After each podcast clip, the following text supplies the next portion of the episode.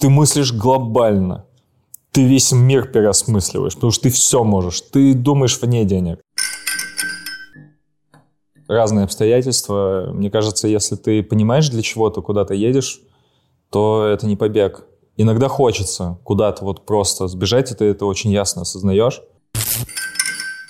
Хороший дизайн — это отсутствующий дизайн. Дизайн, которого нет. Так к черту план этот. Класс. Что-то придумал себе, сижу. Нет, все-таки мне это пригодится.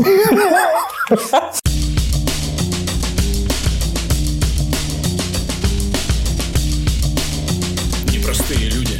Не, не, непростые люди. Не, не, непростые люди.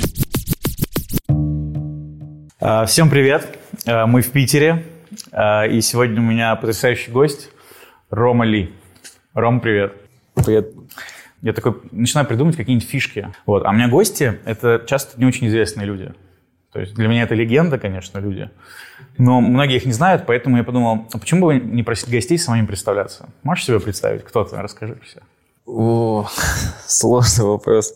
Это на собеседовании всегда ставят в тупик такой вопрос. Расскажите о себе. Я Рома, дизайнер и путешественник, и всякого рода энтузиаст. Э, Про Питер. Мы в Питере. Э, Классный город, я обожаю. Обожаю как турист, который приезжает на день-два. Э, У меня вот есть прям насущный вопрос. Как разбираться москвичу в Питере? Как ориентироваться вообще? Вот, например, где вот остановиться? То есть, знаешь, вот ты думаешь, я съезжу на выходные в Питер. Э, Тупо выбирать какие-нибудь достопримечательности, рядом с ней селиться, или какие-нибудь прикольные есть? Районы неочевидные. Слушай, на самом деле Синая отличный район, Садовый, Садовая отличный район, Фонтанка для того, чтобы насладиться не только достопримечательностями, которые на слуху, но еще погулять, там, например, по местам из э, там, Достоевского, из тех мест, которые, по которым он гулял, вдохновлялся. Это удивительно, потому что иногда ты натыкаешься просто в каком-нибудь дворе или в каком-нибудь переулке, какую-нибудь табличку с цитатой или с каким-то фактом из жизни Достоевского, и думаешь, вау. То есть я, я не знаю, есть ли это в путеводителях, но я обожаю гулять по Садовой, потому что там в лабиринтах дворов можно просто так глубоко заблудиться, что ты выходишь, ты заходишь в одном районе, выходишь вообще абсолютно в другом месте. Иногда ты выходишь из какой-нибудь арки, из какой-нибудь маленькой улицы, и там огромный Исаакиевский собор стоит. И все это в пределах там, 15-20 минут прогулки. Но при этом есть еще Василиостровский район. Он э, вообще какой-то особенный, потому что, ну, это, грубо говоря, это остров, и на нем вообще структура города, э, она отличается от остального Питера, потому что там все улицы, они расчерчены под э, 90 градусов. Там очень легко заблудиться, и это самое лучшее, что с тобой может случиться в Питере, если ты вот приехал э, поизучать город, заблудиться — это самое лучшее, потому что ты не по гайдам ходишь туристическим, а ты уже какие-то свои маршруты прокладываешь. Вот, на Ваське классно.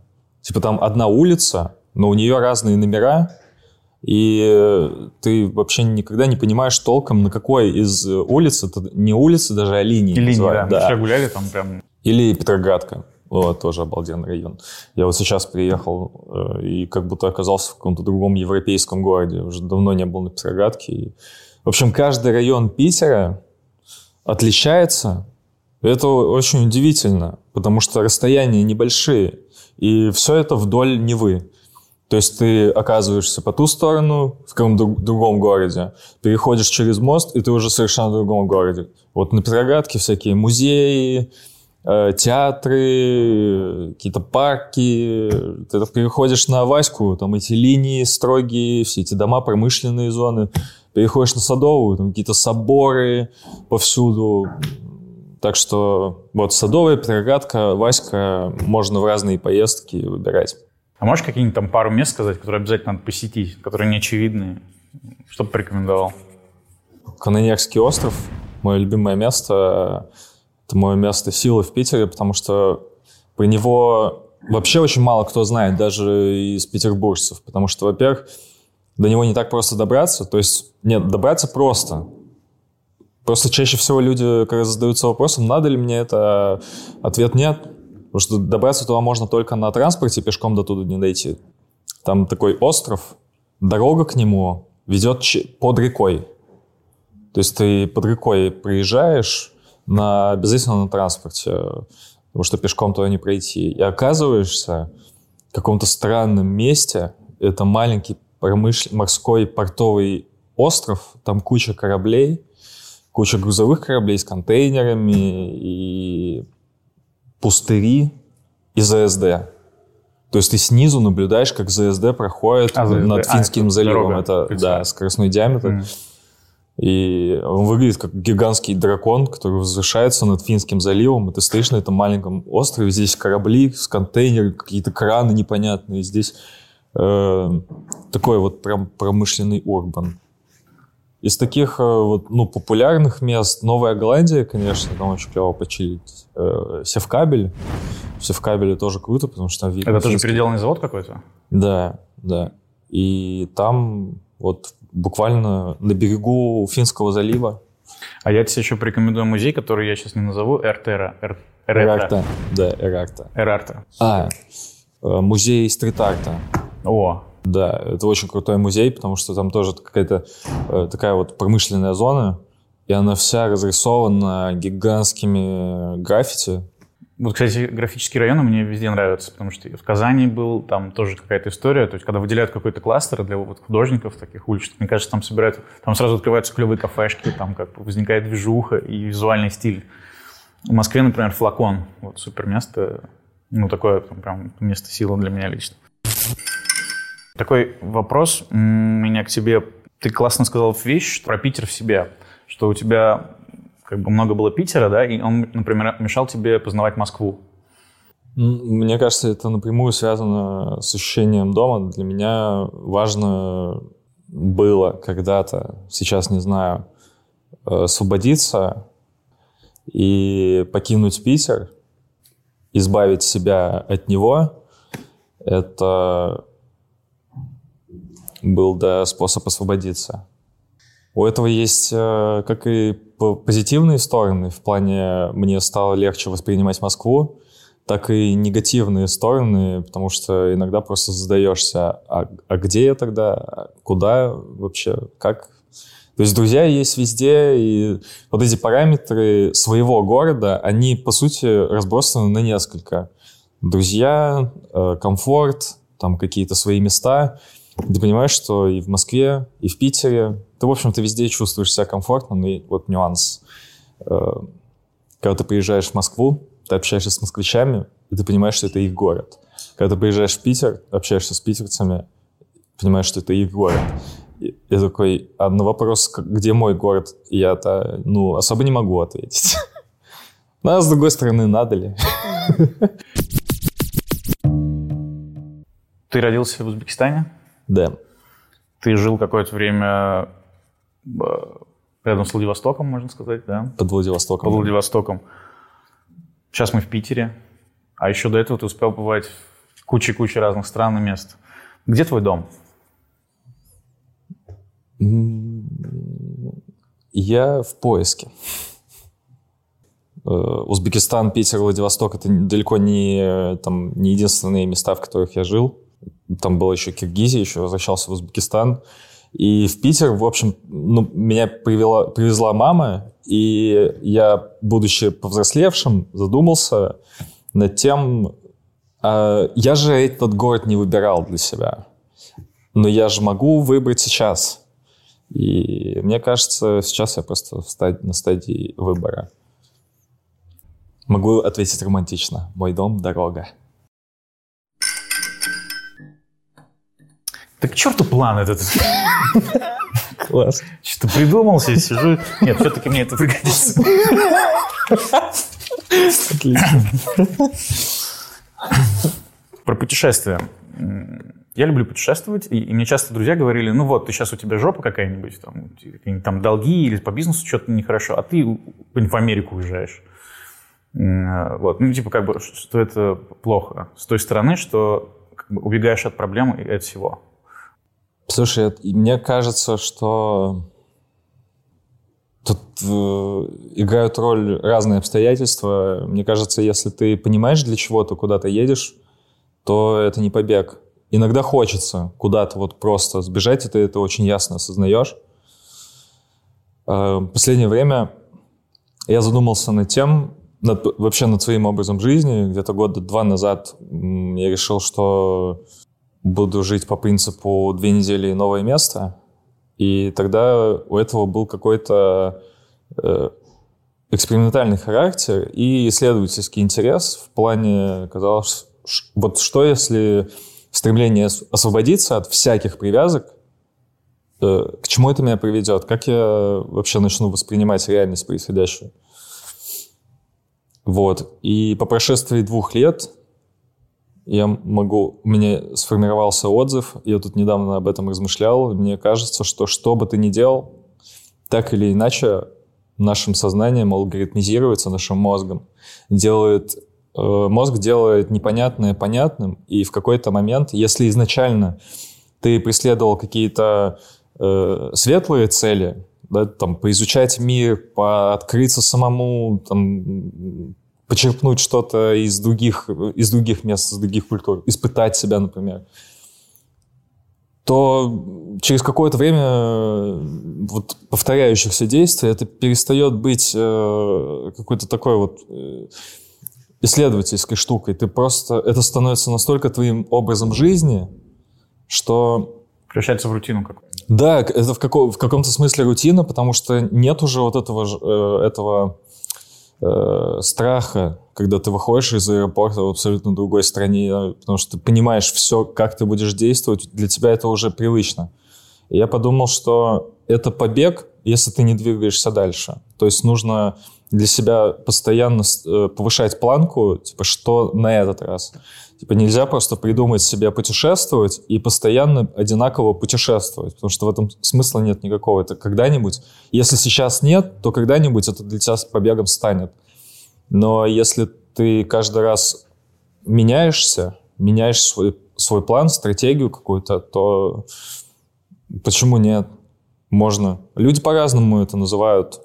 Это может быть побегом. Главное, как сам это чувствуешь. Что-то про выходить из зоны комфорта? В Да, да, да. Самая агрессивная среда может стать зоной комфорта.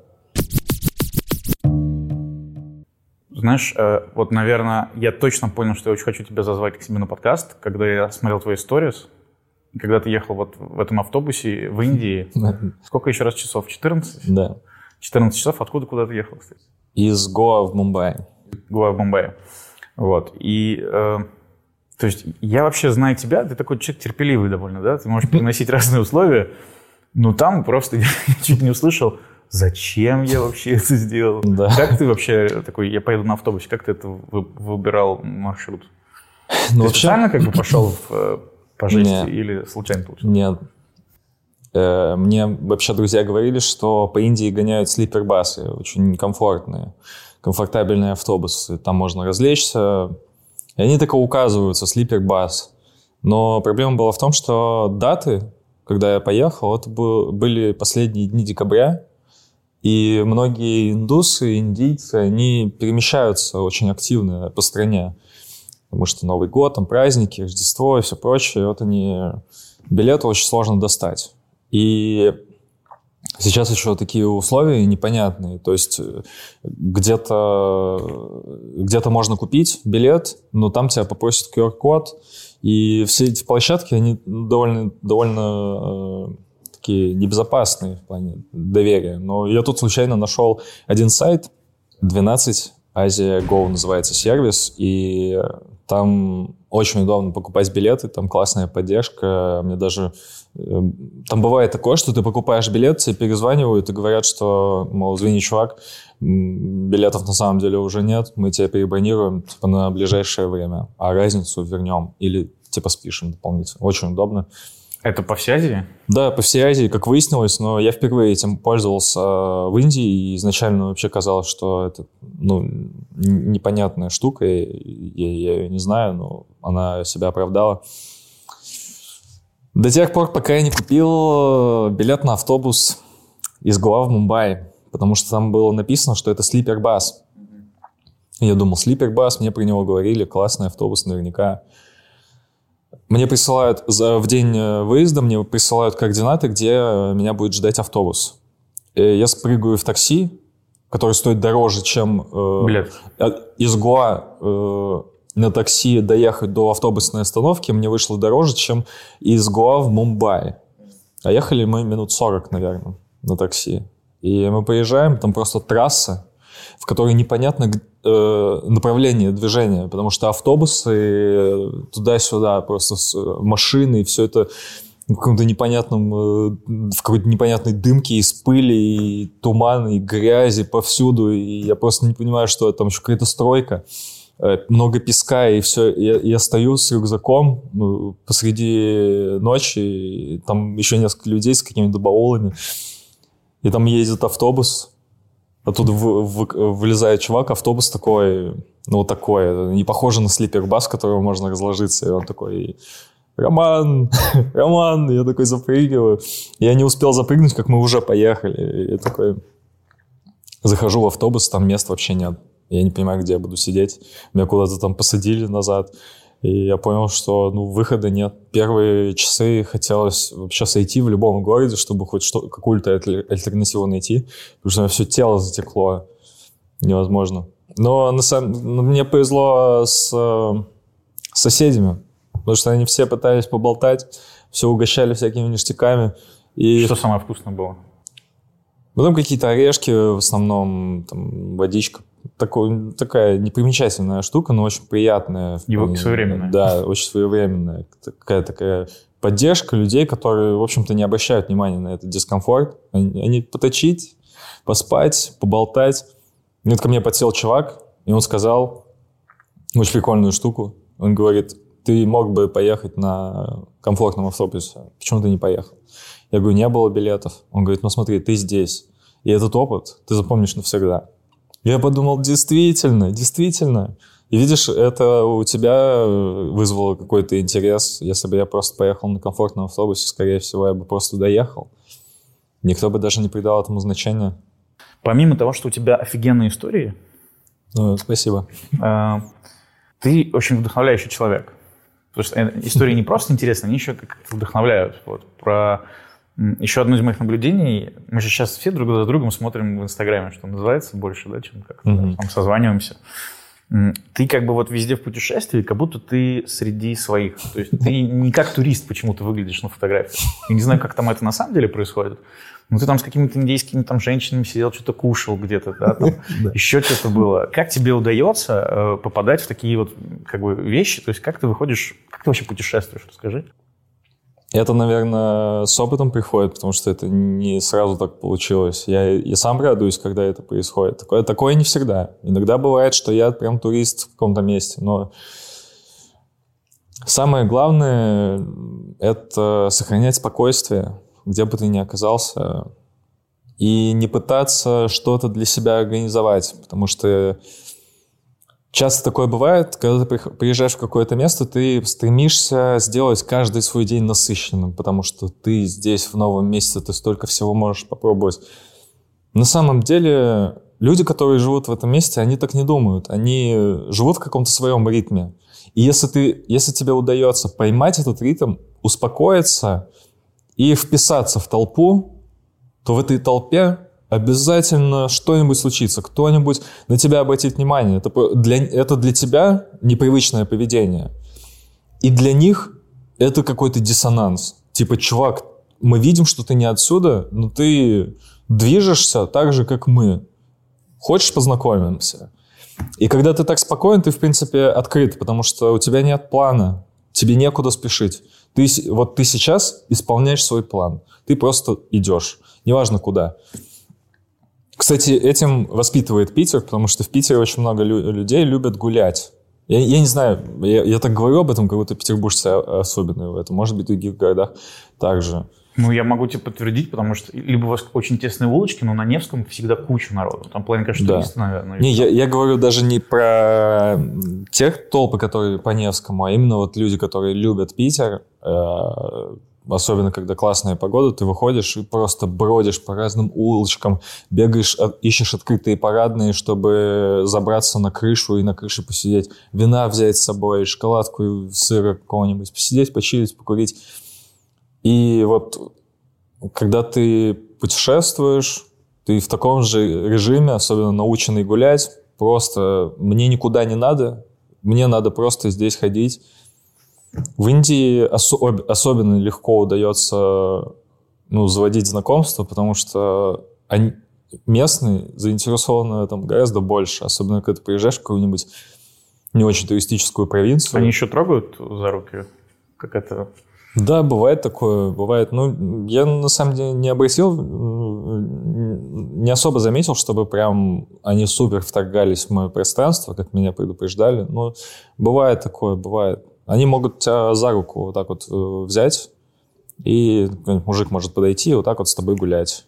И, Серьезно? Да, первое время мне так было дискомфортно. Мы поехали на свадьбу, и э, там чувак, которому лет там, 50, наверное, было, э, он заводит меня на церемонию, и там человек 200. И я там единственный, другой. И он заводит, и он меня вот так вот э, под ручку. Я очень лояльно отношусь к геям, но это так странно и так дискомфортно, когда вот тебя вот так вот заводят, и все моментально на тебя смотрят. Я понимаю, что они вообще, им вообще было все равно, как, как мы зашли. Им важнее было кто. Но я такой... Нет. Причем это, наверное, наше такое чувство, да, к этому? То есть не совсем... Да, да, это, Для это них только это для них это уважение, наоборот, какое-то, да. да.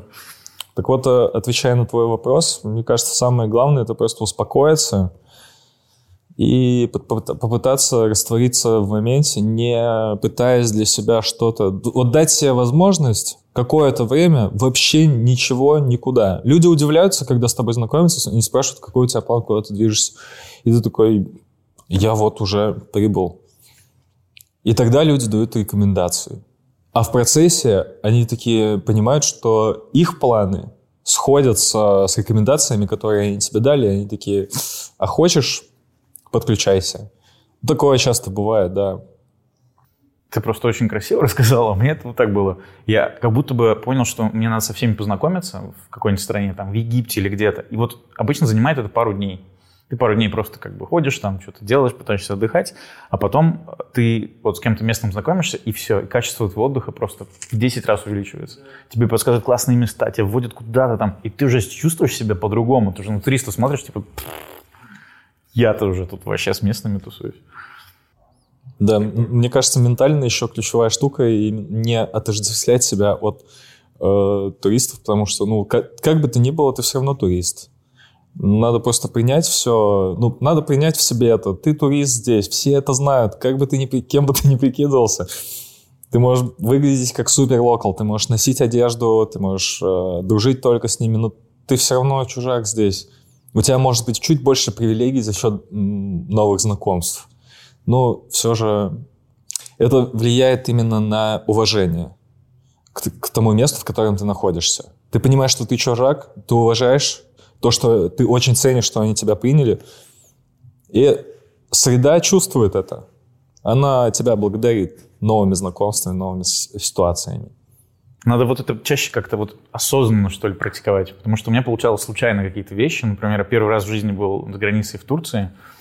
И вот эти туристические автобусы, которые тебя привозят э, в какой-нибудь клуб, где проходит дискотека, вот, и вы там сидите с большим столом, там вот это все, и потом вас обратно увозят. А мы что-то так уже там подвыпили в компании, и я смотрю, у чувак, чувак на мотике. Я просто к нему подхожу и говорю, классный у тебя мотик. А он мне знаешь, что говорит? Хочешь подвезу? Класс. Я говорю, да. Вот, говорю своим этим, давайте пока. Говорю, ну, нам, нам туда, и все. И, короче, картина такая, что ребята едут на автобусе, а я на мотике мимо проезжаю, меня там все снимают, и мне столько впечатлений. Ну, то есть, и это все как-то вот, даже я, ну, как бы, если бы я запланировал, типа, сейчас я найду чувака на мотике, подойду к нему. Поэтому я к этому как к чуду какому-то отношусь. Да, круто, растворился в потоке. Прикольно. Получается, можно это вот теперь уже с большим вниманием к этому делать. Да. Да. Приятно говорить с мастером спорта про путешествия. Расскажи про то, как ты из трудоголика вдруг осознал, что Главное не это. На самом деле, дело не в том, что я внезапно из трудоголика оказался в такой ситуации. Дело в том, как я оказался трудоголиком. Есть там есть предыстория, могу ее рассказать. Давай. Вообще изначально, когда я стал дизайнером, это был такой э, очень неожиданный для меня момент, и что, что более показательно для всех. Для всех, потому что я очень плохо учился в школе, меня выгоняли отовсюду, и в какой-то момент я перестал общаться со всеми друзьями, потому что у меня типа, не было работы, и вообще не понимал, чем заниматься, я никуда не, я не понимал, куда я могу поступить, я только устраивался на какие-то подработки и в итоге достиг такого уровня, когда все мое окружение подумало, что с этим чуваком, наверное, лучше не общаться. Он какой-то вообще никуда не стремится, и это странно. Я их понимаю. Я вообще никак ни на кого не злюсь, не обижен, я, потому что они мне помогли. Вот когда ты перестаешь зависеть от, какого-то, от, какого-либо мнения, когда все вокруг от тебя отворачиваются, ты такой думаешь, а вот теперь буду делать для себя. И так получилось, что я прожил год у друга в комнате в коммуналке на Садовой как раз, поэтому люблю этот район, он очень для меня показательный, очень значимый. И весь этот год я занимался только тем, что хотел. Бегал, граффити рисовал, рисовал дома, сидел на последние деньги, подрабатывал на заправках где-нибудь, э, покупал себе краски акварельные, сидел, рисовал. И делал мебель. В этой комнате было много разной э, мебель из, э, советских времен, и я просто ее потрошил. Тюнинговал? Да, раздербанивал двери, из них там собирал табуретки, какие-то в виде пазлов.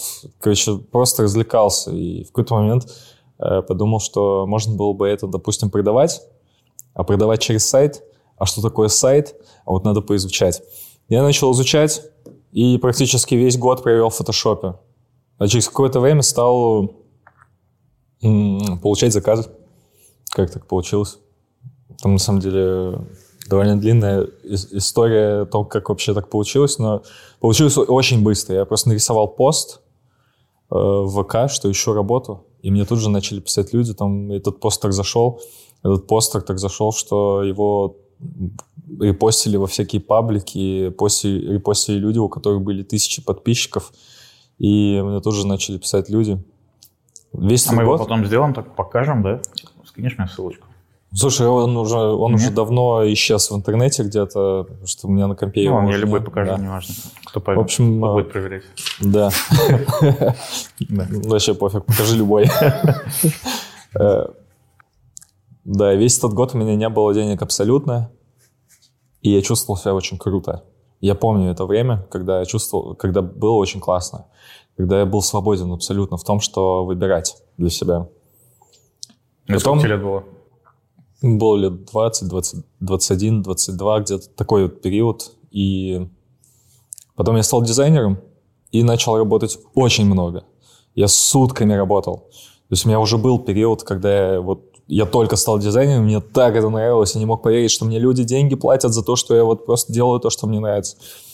Я спал, присыпался на клавиатуре и продолжал работать. Э, девушка поддерживала меня, готовила еду и просто приносила, я такой, поем дальше работать, потому что я не мог поверить.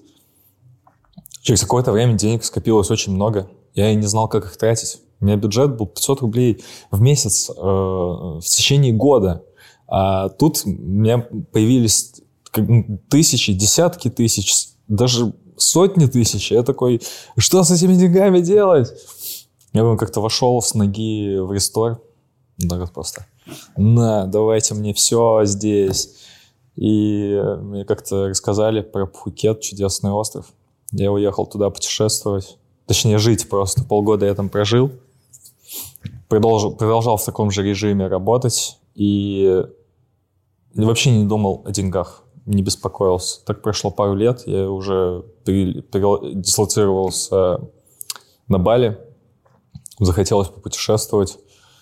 И тогда как раз случился 2014 год, кризис, Украина, Крым, и доллар, и заказы, и все, и у меня нет денег. И я опять оказался в ситуации, когда у меня нет денег, только я теперь не дома, а в Азии. И провел там несколько месяцев, э, бродяжничая, живя на улицах, э, спя на скамейках на каких-то, заряжаясь от уличных розеток, пытаясь, э, живя там, вписываясь в какие-то волонтерские проекты. И так прошло несколько месяцев. И это был следующий, лучший мой период в жизни, потому что период максимальной свободы, очень такой легкой и непринужденный. Когда ты не задумываешься о природе свободе, свободы, о ее смысле, ты просто, ты просто ее сполна испытываешь. Она э, повсюду с тобой. Ты просыпаешься, и ты понимаешь, что сегодняшний день, каждую минуту ты будешь проживать только так, как ты сам решишь. Может быть, поешь. Может быть, может быть, поспишь там, где мягко. Вот. И... А потом я поехал, вернулся в Питер и устроился на работу э, в агентство директором.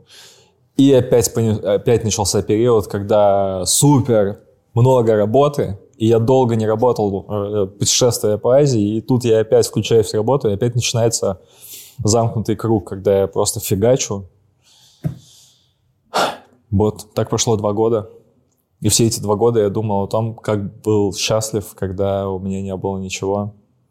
И параллельно встречал людей, которые там приезжали по каучсерфингу или просто друзья навещали и рассказывали о том, что мир-то вот он там, ты здесь, его, на него не заработаешь, на мир. Ты его не купишь. Ты работай. Работа — это, конечно, очень важно. Очень важно ее любить, очень важно ее делать, важно совершенствоваться в ней. Но еще важно как-то какие-то человеческие штуки в себе прокачивать, потому что чем, чем шире ты внутри, тем шире твоя работа, и, возможно, это тоже может служить каким-то скачком, и я подумал, а действительно. И все, что у меня было здесь, в Питере, начало продаваться, квартиры сдаваться, вещи собираться, лишнее выкидываться, и вот я собрал в рюкзак и погнал в Исландию, потом в Грузию. Короче, с тех пор много было стран и... Слушая твои слова, я понимаю, что ты уже был всегда свободен. Просто ты как будто бы, да, пробовал разное. Но свобода побеждала. Вообще свобода — это такое, такое понятие спорное. Я иногда вообще задумываюсь, стоит ли к ней стремиться, потому что это довольно сложный путь. В разные периоды времени я ее по-разному понимаю.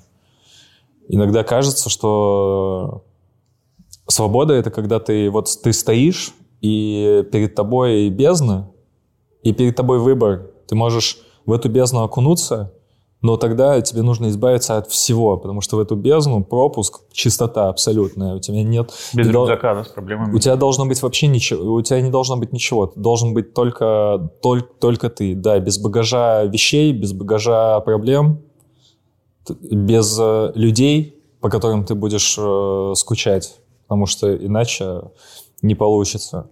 Но сейчас я понимаю свободу как э, какое-то пространство, в котором ты сам все должен контролировать. Ты создаешь свой мир, но и это звучит очень, очень интересно, потому что свой мир, в котором ты можешь делать все, что угодно – ну и правила все ты должен сам выстраивать. Все законы, по которым ты будешь существовать. Весь комфорт, вся дисциплина — это постоянный контроль. То есть кажется, что свобода — это когда ты сел на мотоцикл, ты где-нибудь там на хайвее гонишь, у тебя бутылка вискаря и палатка, и все, что тебе нужно, это там поесть бургер и потусоваться в горах где-нибудь. На самом деле это только картинка инстаграмная, это путь попытки, э, это стремление вообще понять, что в этом мире происходит и из чего твой собственный мир состоит. Потом, мне кажется, иногда свобода — это вообще бесполезная довольно вещь. Лучше в нее, лучше к ней не стремиться. Лучше пытаться... Свобода? Да, ну, не свобода, это слишком... Э... Ну, жить по чужим правилам. А не... Да, просто живя по чужим правилам, это тоже нормально. Это, это все абсолютно нормально. Иногда можно выходить из этого, из системы и делать что-то э, экстравагантное, но прям стремиться к чему-то супер, супер уникальному, даже не знаю. Можно попробовать. Ну, как говорят, да, надо сначала в чужих правилах разобраться, Да. потом уже какие-то свои. Да. включить. Везде может быть хорошо. И там, и тут. Тебе говорили, что ты похож на философа какого-то или такого просветленного? Бывало. Ты так говоришь еще просто. Особенно, когда я постригся. а, Кстати, возможно, сейчас тебе в оранжевом представил почему-то. Где-нибудь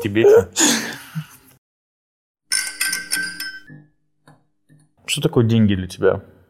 Ты просто вот сейчас говорил, что там, жил на 500 рублей в месяц, и потом имел там типа, дофига денег. Что такое деньги для тебя, и сколько тебе вообще надо для счастья, и как ты к этой материи относишься, как ты воспринимаешь деньги?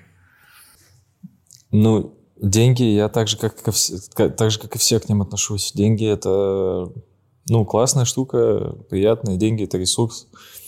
Я считаю, что деньги — это свобода. Я считаю, что свободе никак, не- никак не нужны никакие ресурсы, кроме своих каких-то внутренних. Деньги — это класс. Когда они есть, ты можешь э, многое придумывать. Ты можешь придумывать без них, но с ними ты можешь воплощать придуманное. Э, Да, это очень крутой ресурс. Я не знаю, сколько мне нужно для счастья. Мне главное, чтобы я мог подписывать свое, подпитывать свое тело э, едой, водой. Главное, чтобы я мог найти себе ночлег. Инте- Круто, когда их больше. Тогда ты можешь еще это сопровождать чем-то экстраординарным. Например, покупать себе разные штуки. В Apple Store. А, Да, да, и слушать музыку в, в iTunes, да. Сколько нужно, не знаю. Иногда кажется, что вообще нисколько.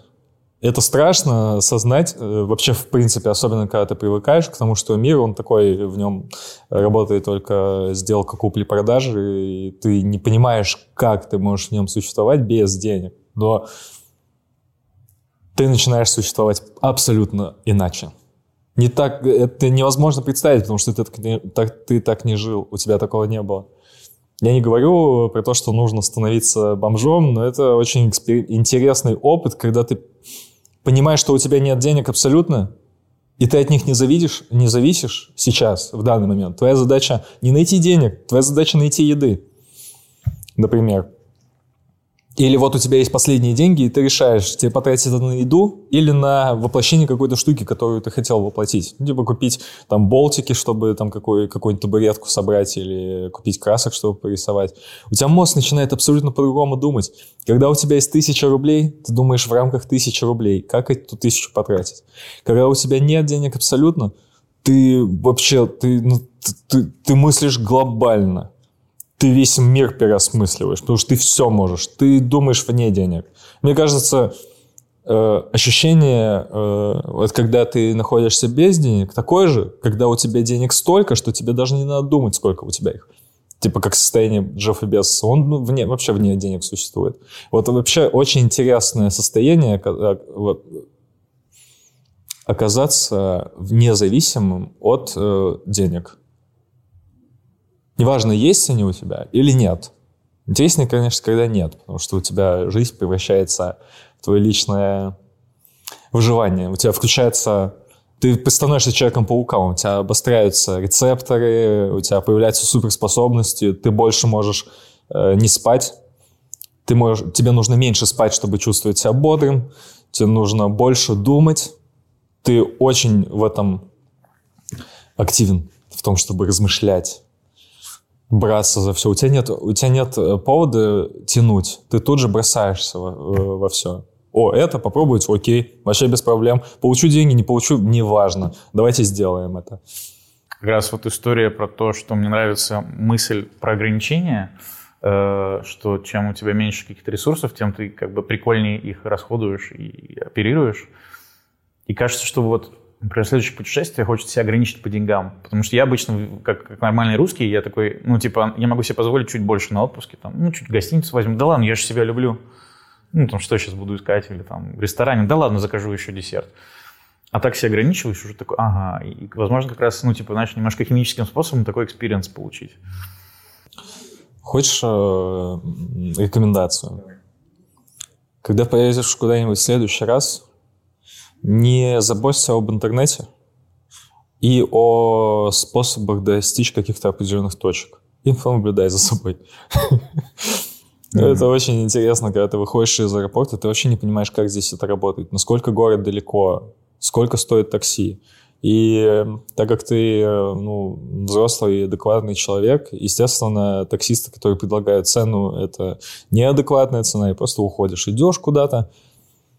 Интересная штука получается, когда разные люди начинают к тебе подбегать. Они понимают, что ты идешь деньгами, тебе надо по-любому добраться до куда-то. И у них начинается внутренняя конкуренция. Прикольно. такие, так, давай 10 баксов. Кто-то такой э, подбегает, и ты... Кто такой, э, 10 баксов. И ты смотришь на другого чувака, говоришь, поеду с тобой за 5. Он такой, за 5? Нет. И это такой, давай со мной за 8. такой, как насчет с тобой за 7? И кто-нибудь обязательно согласится. У нас так в Индии было в Гоа как раз. Выходишь из аэропорта, и у тебя сначала 100 таксистов вокруг тебя идут. И ты идешь.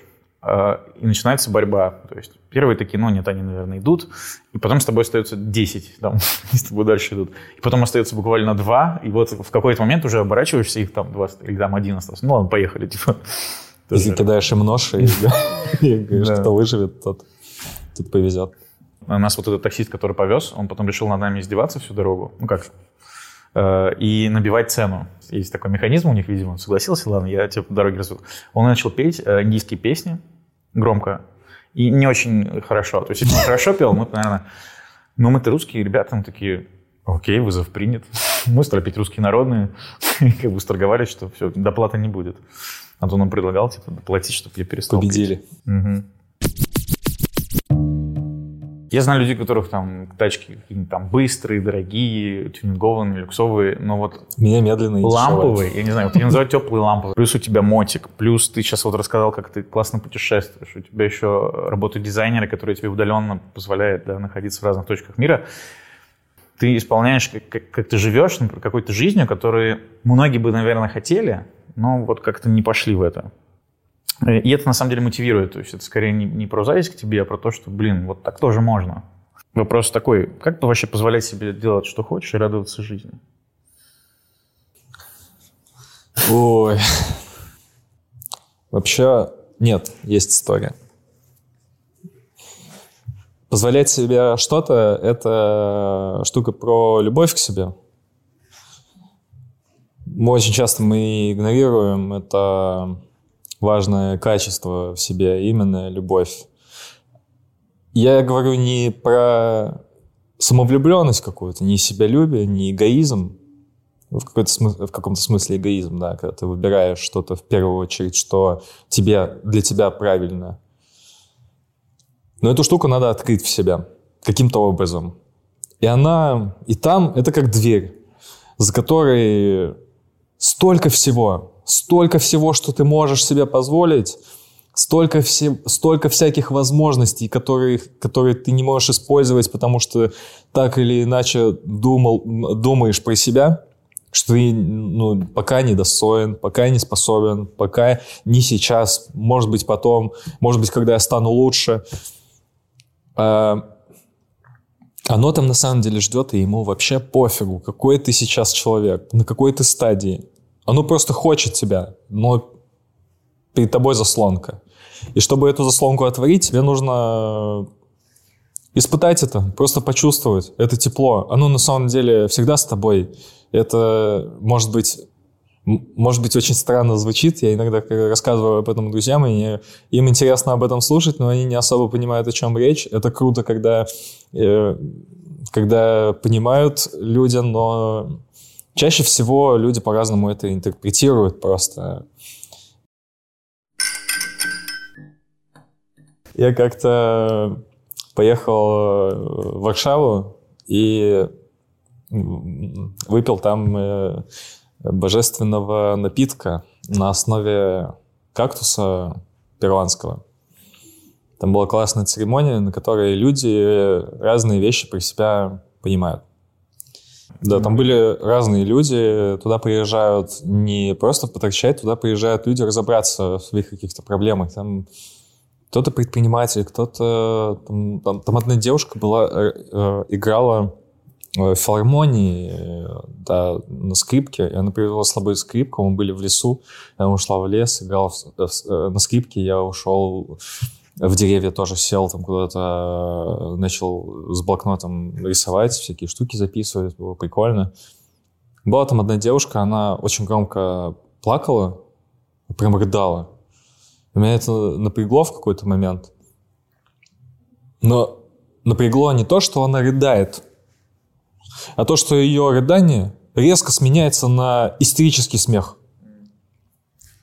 И так, и, и так из раза в раз. Она то плачет, то смеется. Я подошел э, ну, к нашему там, проводнику. Дядька, а можешь объяснить вообще, что здесь происходит? Потому что мне как-то дискомфортно все это слушать. Хотелось бы понять. Он говорит, все просто. Она просто плачет из-за того, что осознает то количество проблем, которые у нее есть. А смеется, вы же понимаете, насколько они смешные. И смехом она их отпускает. Она позволяет ему идти, он смеется над ними, они уходят. Они перестают быть для нее врага, врагами. Потому что я в, в каком-то смысле тоже излечился, потому что я, возможно, в какой-то момент очень много от себя требовал. Пытался быть там лучше, чем кто-то, делать что-то... Лучше, что чем с маминой подруги. Да, да, да. Ну, это невозможно. Потому что тот чувак всегда, всегда на шаг впереди. Вот и вот что мне помогло излечиться, это я очень долго испытывал какую-то штуку очень теплую внутри себя. Это было очень приятное чувство. Очень. Ты понимаешь, что оно всегда там было. И из-за того, что оно вот так вот э, перчи, э, пестрит, пытаешься это осознать, понять, что это такое. И я долгое время, уже после этого опыта, пытался осознать. И в какой-то момент я понял, что я тогда испытал. Это было чистая любовь, просто такая доброта ко всем, ко всему. Я тогда как будто бы позволил миру быть таким, какой он есть, и себе быть таким, какой я есть, потому что я это принимаю, я, это, я все принимаю в мире, я все принимаю в себе, я принимаю все в людях, потому что я теперь себя как будто бы понимаю, что люблю. И вот когда ты оказываешься в таком э, состоянии, любая идея кажется достижимый, просто на кончике пальца. Ты такой хоп, а можно, оказывается, просто к этому... Осязаемая идея становится. Ты перестаешь думать, что ты не, не готов для нее, как будто ты недостоин, этого нет. Оно уходит, все. Ты такой, а почему нет? Я мотоцикл купил на последние деньги. У меня не было... У меня там были сбережения там, года полтора назад э, или год назад. И я на все сбережения купил мотоцикл. Я помню, я тогда жил на Кавказе, я сидел на диване и чесал репу и думал, так а что я вообще наделал? У меня же теперь нет денег, но у меня есть мотоцикл, я поехал кататься, поехал на Эльбрус. И пока я ехал, я думал, вот оно. Вообще не важно, что у меня есть, когда я могу ехать куда-то, куда хочу, на чем хочу и меня никто не остановит. И когда ты вот так вот, ну, такие, такую штуку, когда ты вот эту любовь э, к себе испытываешь, когда ты себе вещи какие-то позволяешь, э, мир, он реагирует. Он как будто бы лучше чувствует, что тебе нужно, потому что ты себя лучше чувствуешь, а он такой, ну, вот ты поездил, а теперь поработай, давай поработай. Ты такой, давай поработаем, бат заказ, и вот уже есть деньги, и сидишь, работаешь. Слушай, как хорошо, мне сейчас так приятно с тобой общаться, и после этого выпуска больше никто не будет говорить мне, что я безответственный и странный. Что на твоем фоне я просто... А вы с Ромой познакомимся. Вот кто безответственный и странный. Я просто хочу тебе сказать, вот ты говоришь, многие понимают слушают тебя, да, но не все как-то делают это, воспринимают, потому что это действительно звучит как бы очень прикольно, ну, в кино так показывают, делают люди. А в жизни какая-то вот тревожность, которая мешает, там, а что ты будешь делать завтра, а как на что ты будешь есть, а, ты безответственный, ты вот это все, и вот это вот все давит. Как, и поэтому вот тяжело, наверное, вырваться да, с каких-то, то есть вот какой-то есть закон, не знаю, притяжения общества или чего-то, воспитания, и вот, э, вот это вот познать себя и начать себя, вот это, выпустить тепло из груди, чтобы оно, какая венга, да, освещала тебе путь, кажется, что это, блин, реально очень сложно. Ну, то есть это вроде звучит просто, но вот, вот этот шаг от дверки открыть, как будто бы сложно. Да, мне кажется, должен случиться какой-то катализатор, какой-то катализатор должен произойти, который вот даст тебе понять, что вот сейчас... Часто такое случается с людьми, которые вот никогда никуда не ездили, э, не, не путешествовали, они в не, какой-то неожиданный порыв несет их э, в какое-то очень странное место, может быть, даже не туристическое, и там они понимают, что все э, паттерны, по которым они существовали, которые помогали им понять реальность, в которой они находились, они на самом деле не работают, потому что даже не то, что не работают, они работают. Но вот здесь совершенно другие паттерны. И когда ты расширяешь свою базу этих алгоритмов и всяких схем существования, ты понимаешь, что ты можешь выбирать. А когда ты понимаешь, что ты можешь выбирать, это тоже открывает перед тобой просто бездну впечатлений. Ты такой, я могу не просто брать то, что мне дают, я могу еще и выбирать, у меня есть право голоса. Ну, не, ну ладно, не будем. Да, да, мне тоже, значит, да, хочется проехаться немножко. Да. Каково вот общаться тебе с людьми, которые на разной степени, не знаю, можно назвать, это не развитие, скорее всего, а просто разный опыт, да, вот у людей есть. Кто-то как бы далеко продвинулся, кто-то там меньше продвинулся. Вот э, как вообще окружение влияет на вот эту твою жизнь? В том плане, что какие-то люди сами уходят, приходят э, в зависимости от уровней, или это тоже такой вот как бы уровень развития, когда ты уже умеешь со всеми? Ну, окружение, конечно, очень сильно влияет, но мне мне вообще на самом деле безразлично. Да, какой-то нет градации, у, нет каких-то категорий успеха, уровней. Есть просто человек, ты никогда не знаешь, что там, что там кроется. Бывают э, люди, на первый взгляд кажется, что они преуспели в чем-то больше тебя, и ты можешь что-то подчеркнуть, но ты понимаешь, что там пустота, это вызывает некоторые вопросы, как так получилось. Это же просто твоя проекция. Ты спроецировал у себя в голове так человека. Может быть, он совершенно другой. Никогда не понимаешь, кто перед тобой. Бывает, э, люди... Когда у меня были сложные периоды, люди тут же вешали на меня ярлыки. И это мне помогло. Например?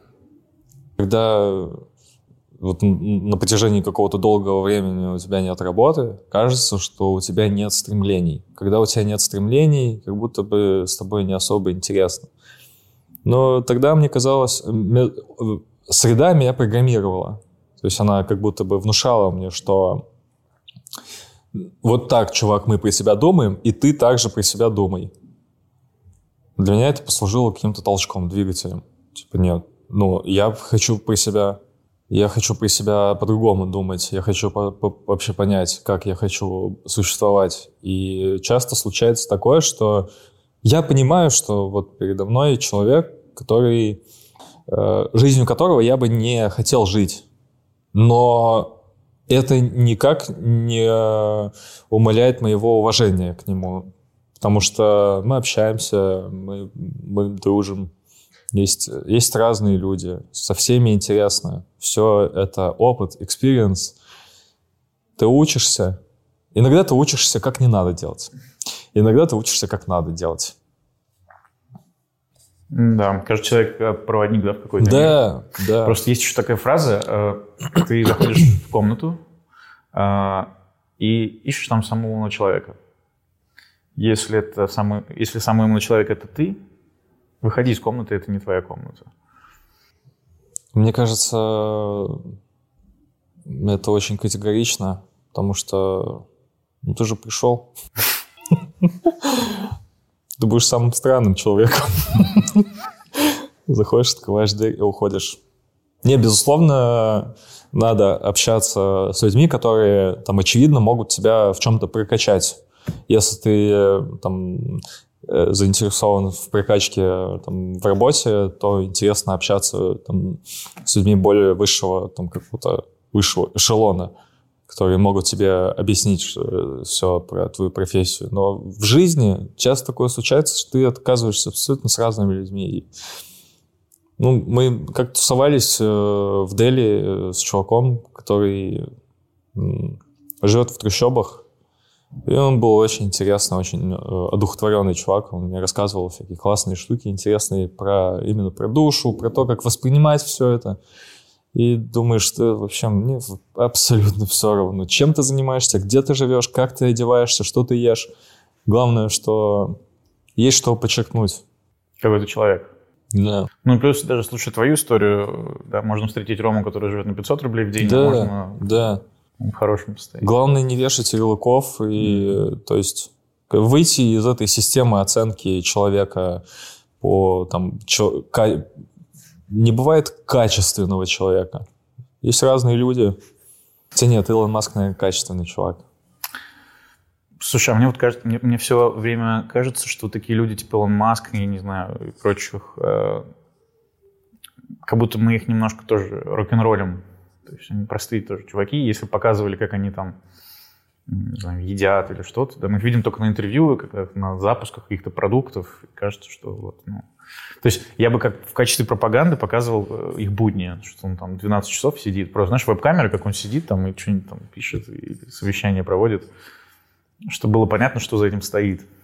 Да, наверняка он делает обычные человеческие вещи, но уровень влияния это просто уму непостижимо. Про дизайн. Ну вот скажи мне, как дизайнер, что такое хороший дизайн? Чем он отличается от плохого? Можно я буду задать глупый вопрос, если что? Да, это не глупый вопрос, это, мне кажется, просто самый частый вопрос. Что отличает хороший дизайн от плохого? Ну, как говорил э, Дитер Рамс, э, хороший дизайн — это отсутствующий дизайн, дизайн которого нет. Ты, его, ты не должен э, понимать, что тут есть дизайн. Супер простота, который, который очень сложно достичь. Вот бывает такое, что ты смотришь на какую-нибудь работу, и ты чувствуешь себя легко, ты не задумываешься над тем, как это все было сделано, как это все круто спроектировано. Ты просто исполняешь функцию. Точнее, дизайн исполняет свою функцию. А можешь какой-нибудь пример такой привести? Ну, да. Эм. В общем, э, есть такой дизайнер, Дитер Рамс. Может быть, слышал про него. Он э, главный промышленный дизайнер компании Brown. И в свое время он создал очень много нереальных продуктов. Э, Именно промышленный дизайн. Да, это было все. Это к- калькуляторы, фены, проигрыватели, радиопередатчики, радиоприемники. Все, что он делал сейчас, это достояние истории. Потому что все это произведение искусства. Как он думал? Очень просто. Они как-то решили сделать э, музыкальный проигрыватель виниловый. И тогда все виниловые проигрыватели выглядели очень громоздко. Это были огромные, деревянные, с кучей кнопок, э, с гигантскими крышками, чтобы эту штуку можно было использовать как тумбу. И в доме она выглядела очень недружелюбно. Пришел Дитер Рамс и решил переделать это все. И он... э, Задача дизайна в том, чтобы продукт перестал быть для тебя враждебным. Чтобы он был э, менее враждебным, он должен быть простым и понятным. Ты должен его с первых нот понять, как его использовать. Для этого нужно максимально его упростить, избавиться от лишнего. Это сложнее всего, потому что ты никогда не знаешь, что нужно, а что не нужно. И нужно достичь какого-то дзена, чтобы это, этого достичь. Потому что чаще всего тебе нужна только одна кнопка — включить и выключить. И с таким подходом он и подошел к разработке этого проигрывателя, и он убрал все лишнее, убрал металл, ой, убрал дерево, остался только пластик и прозрачная крышка. И люди, когда заходили в помещение, они видели эту штуку, они сразу понимали, что это. Это не какая-то тумба, это не какой-то компьютер, ЭВМ. Это штука, которая сделает музыку. Вот она. И ты подходишь, Открываешь эту легкую крышку, вставляешь э, пластинку и видишь, как она работает. Этот прием используется повсеместно. Вообще Дита Рамсос, э, по сути, прародитель многих дизайн-приемов в плане вот Джонни Айв, его главный этот последователь. Который Apple. Да, он использовал такую же штуку, когда они придумали iMac первый. И тогда... Прозрачный корпус. Тоже. Да, с прозрачным корпусом. Им казалось, что люди тогда будут более дружелюбны к этой технике. Непонятный, сложный, какой-то гигантский экран, что у него внутри. Давайте просто покажем. Сейчас такой мир. Э, я опять сужу по себе, наверное. Вот когда мне что-то надо купить, а, я уже иду, смотрю отзывы, я смотрю какой-нибудь YouTube, где какой-нибудь там чувак 15 минут мне будет рассказывать, как он это там смотрел, делал. И это про одну штуку. Потом иногда в одном видео может сравнить 5 разных штук. Ты можешь там выбирать между кучей разных, э, не знаю, телеков, брендов, вот этого всего. И кажется, что это вот это вот чрезмерный выбор, он в каком-то смысле немножко усложняет жизнь. Что тебе приходится кучу всего выбирать. То есть если был бы просто телек, ты мог сосредоточиться еще на чем-то важном. Я вот вангую, что скоро мир немножко пойдет по этому пути. Э, например, Apple недавно сказали, что они запретят менять заставку на телефоне. Большинство людям это не надо. Мы эту функцию убираем. Чтобы mm-hmm. продукт был проще и так далее. Ну, Apple, я, я не удивлюсь, если они это сделают, потому что они часто обрезают какие-то штуки, но Скорее всего, если они это сделают, у этого есть какой-то какой смысл, потому что я как-то привык им доверять, у них очень удобный интерфейс, и чаще всего обилие выбора, оно, да, оно в каком-то смысле усложняет выбор, но оно э, э, возвращает к чему-то такому важному, что мы э, утрачиваем в, в процессе развития потому что сейчас кажется, что вот блогер там что-то где-то посоветовал, там где-то в Инстаграме у кого-то в интерьере что-то увидел, там кто-то где-то чем-то пользуется, чувак, которому я респектую, использует вот это, и ты перестаешь понимать вообще, что тебе нужно, чего ты сам хочешь. Это на самом деле на многие аспекты жизни влияет. То, что ты выбираешь для себя, то, что ты себе позволяешь. Чаще всего э, мы хотим не того, что нам предлагают. Просто у нас так круто э, работает маркетинг, что как будто бы мы знаем, чего мы хотим. Это совсем не так. Мы и без маркетинга не знаем, чего мы хотим. Но можно прокачать эту мышцу вкуса. Когда ты понимаешь, вот э, при выборе, куда поехать, при выборе, на какой машине ехать, какую обувь носить, какой телефон, какой чехол, какие обои. Это все то, что тебя выражает. Выражает, проявляет твой личный вкус. И обилие, оно, с одной стороны, да, все усложняет, но предоставляет больше возможностей, Нюансы, да, да, себя выразить. Ты можешь выбирать, это круто. Это, это действительно круто и требует тоже какой-то смелости, на самом деле, потому что часто хочется взять что-то такое обычное, потому что как будто бы есть запрос не сильно выделяться. Если мы посмотрим на людей на улице, да, то, скорее всего, там... Вот я общался с стилистом мужским, она говорит, она иногда идет где-то, и 9 из 10 мужчин в черном или сером. Ну, то есть как-то, как будто уже на каком-то уровне не сильно выделяться, не сильно выделяться. Да, потому что когда вкуса нет, и выражать нечего. Как воспитать хороший вкус? Ну, чувствовать я, я не знаю, пытаться пробовать. В, э, в дизайне вкус формируется благодаря насмотренности. Ты что-то... Ты замечать, на что ты обращаешь внимание. Вот, наверное, вот, на что у тебя глаз бросается. Прислушиваться э, к своим чувствам, к тому, что тебе говорят друзья. Бывает у друзей вкус хороший, и они могут тебе сказать что-то. И дело не в том, что ты теперь как э, используешь их предпочтения. Дело в том, что они формируют твои собственные. Ты понимаешь, что вот так для меня, допустим, э, лучше. Главное пробовать, не выражать себя, выражать. Это очень важно, выражать себя. То, что ты делаешь, что бы ты ни делал, тебя выражает. Если ты хочешь этого, если ты хочешь быть выразительным человеком, пробуй, разные, не бойся. Это же все, все равно там люди в идентичных одеждах, в черном и сером, это все проявление страха, а, а, вот этого осуждения. Осуждение, какого-то одиночества в этом. Какой в этом смысл?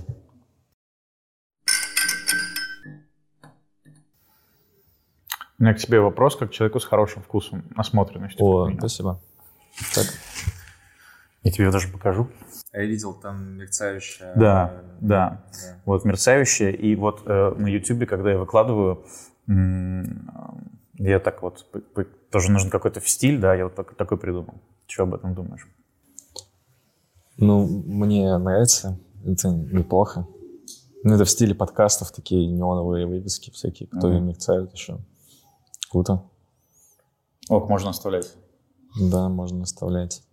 Правда, шрифт я бы немножко другой попробовал. Угу. И композицию. Угу.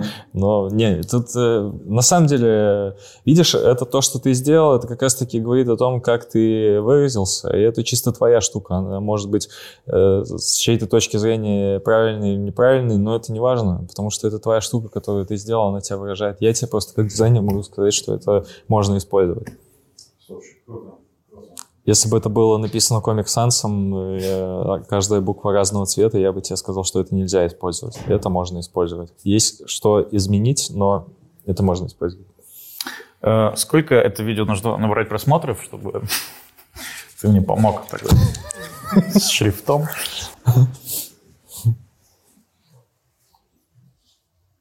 Я тебе и так могу помочь.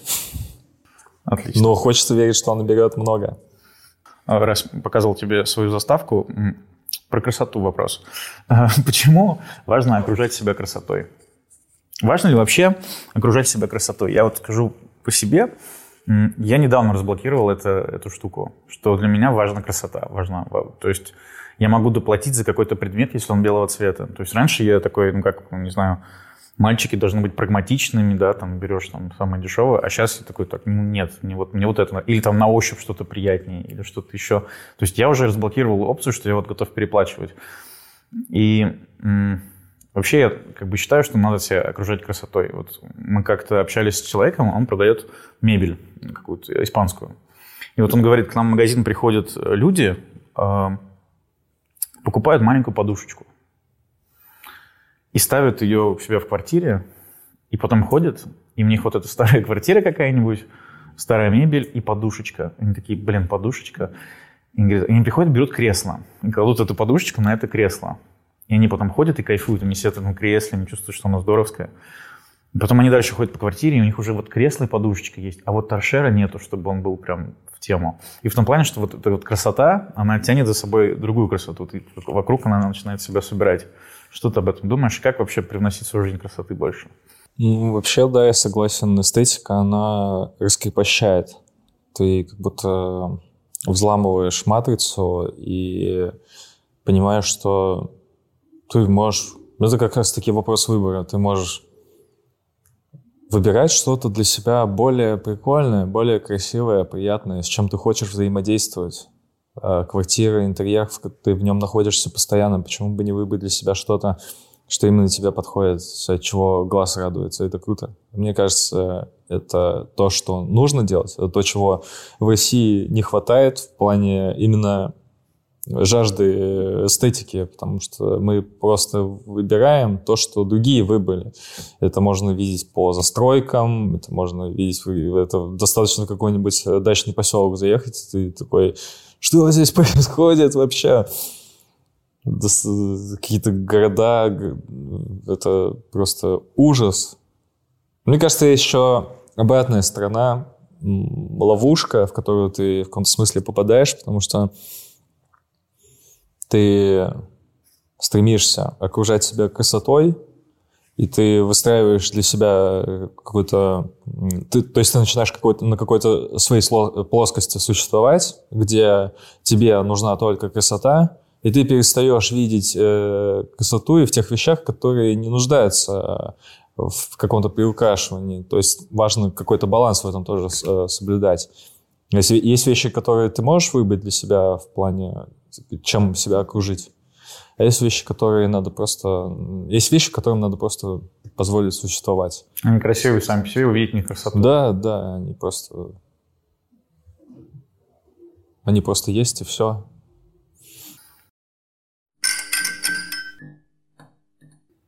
Какое ты животное? Ну вот просто, да, вот если тебе задать вопрос, кто ты вообще вот как животное, каким бы ты себя ощущал и почему?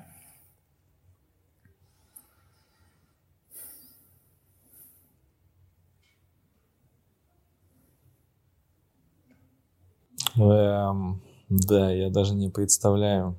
Наверное, если, наверное, что-то из вот э, какой-нибудь ленивец.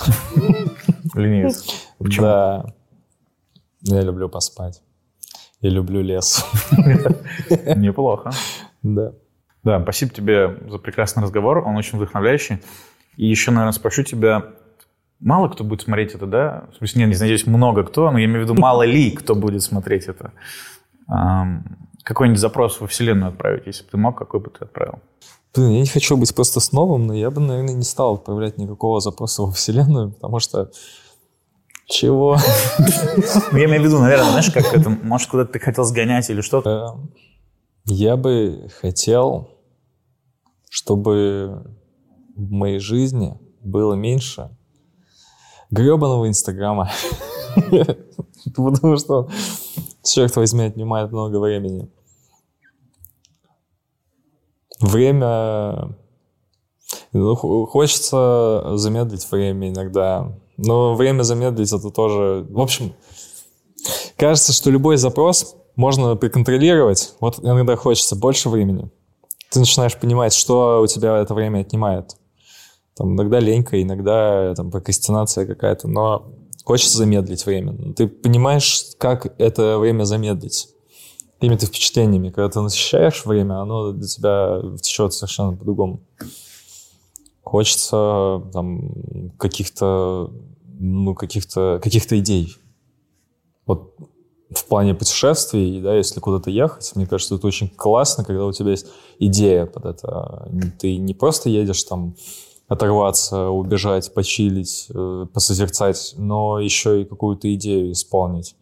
Что это? Это может быть для тебя исследованием каким-то. Ты можешь вернуться с очень глуб, с глубинным опытом. Иногда хочется вот просто идей. Вселенная, если ты меня слышишь, больше идей. Куда бы ты ни поехал, первую очередь, а зачем я туда еду? Что я там буду делать? Что я хочу оттуда подчеркнуть? Слушай, а давай тогда попросим 17 а, наших подписчиков оставить в комментариях какие-нибудь идеи, а, накидать прикольные из своего опыта и что-нибудь посоветовать, куда может сгонять, что посмотреть. Да. Ну что, спасибо. Кайф.